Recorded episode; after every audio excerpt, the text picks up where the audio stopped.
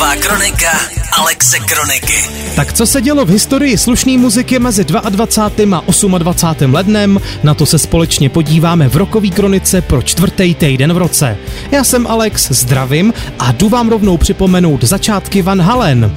28. ledna před 46 rokama spatřila světlo světa jejich první píseň. Jmenovala se You Really Got Me a šlo vlastně o cover britské skupiny The Kings. Tahle kapela, myslím The Kings, hrála už v šedesátkách a k jejich songům měli Van Halen hodně blízko. Skladby od Kings hrávali po barech, když ještě nebyli sami vůbec známí a neměli moc ani vlastní tvorbu.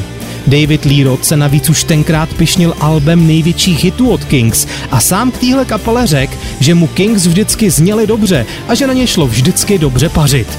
Tak není žádný překvapení, že kromě You Really Got Me předělali Van Halen od Kings třeba ještě song Where Have All the Good Times Gone. Době nahrávání You Really Got Me bylo Edimu Van Halenovi jenom 21 let a skupina měla ve studiu taky dost naspěch se zpracováním vlastní verze singlu. Píseň You Really Got Me si totiž měla jako svoji oblíbenou vybrat ještě i konkurenční kapela Angel a kluci z Van Halen se báli, že Angel natočí vlastní verzi songu dřív než oni. Nakonec se parta kolem Eddieho Van Halena z vlastní verzí singlu vytasila na eponymním albu 10.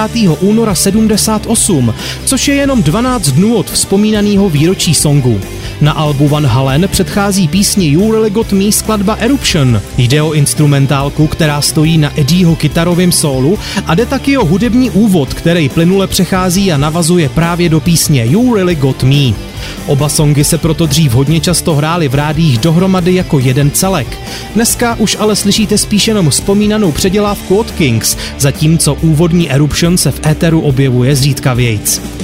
Teďka nás čeká trocha dystopie. Připravte se na ní. Zrovna tak se totiž jmenuje 15. studiovka Megadeth. Vyšla 22. ledna před 8 rokama a stala se druhou nejúspěšnější deskou kapely v Americe.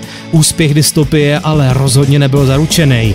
Předchozí album Super Collider nemělo moc ohlasy a skupině se vyčítalo, že jede až moc komerci, snaží se zalíbit rádiovým masám a ztrácej tak trochu sami sebe.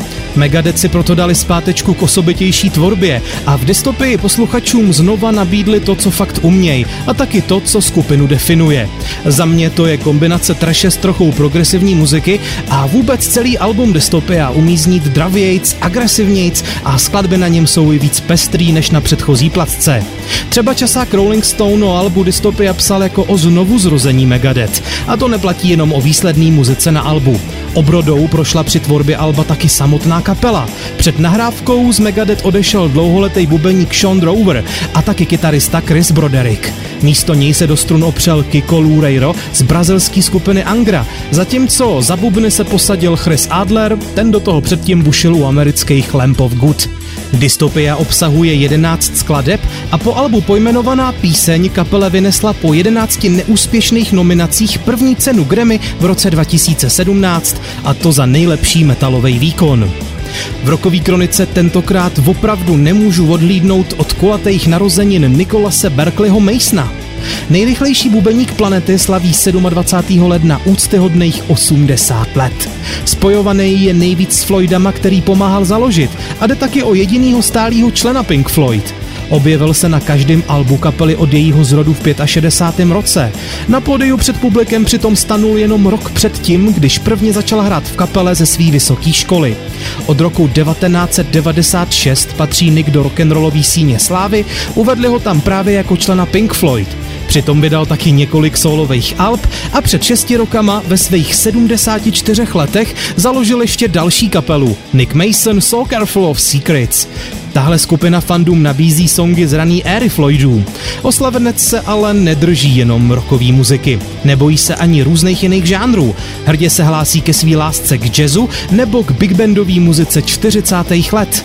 Muzika přitom pro Nicka Masona nebyla vůbec první životní volba. Chtěl stavět baráky a k bubnování v kapele se dostal právě až na vejšce při studiu architektury. Je taky hodně udělaný do autáků a letadel. Sám je licencovaný pilot a auta ty pro změnu sbírá, konkrétně závodňáky. V garážích pečuje o Bugatti, Jaguara, Maserati nebo několik typů Ferrari, na který je hodně, hodně ujetej. Údajně má mít od tohohle prestižního italského výrobce na 40 vozů. Jako motorista se zúčastnil 24 hodin Le Mans. Legendární vytrvalostní závod nabídnul kategorii pro celebrity, kde Nick Mason vyhrál nad bubeníkem polí Stewardem Kaplandem a získal si tak zmiňovaný titul nejrychlejšího rokového bubeníka. Ne teda v bubnování, ale právě v řízení má být ta jeho rychlost. No a tady to byla taky rychlost teda. Rokový výročí z poslední lednový dekády jsem s váma proletěl a už se těším na další. Střípky z rokové historie z přelomu ledna února pro vás budu mít připravený zase za týden. Radio.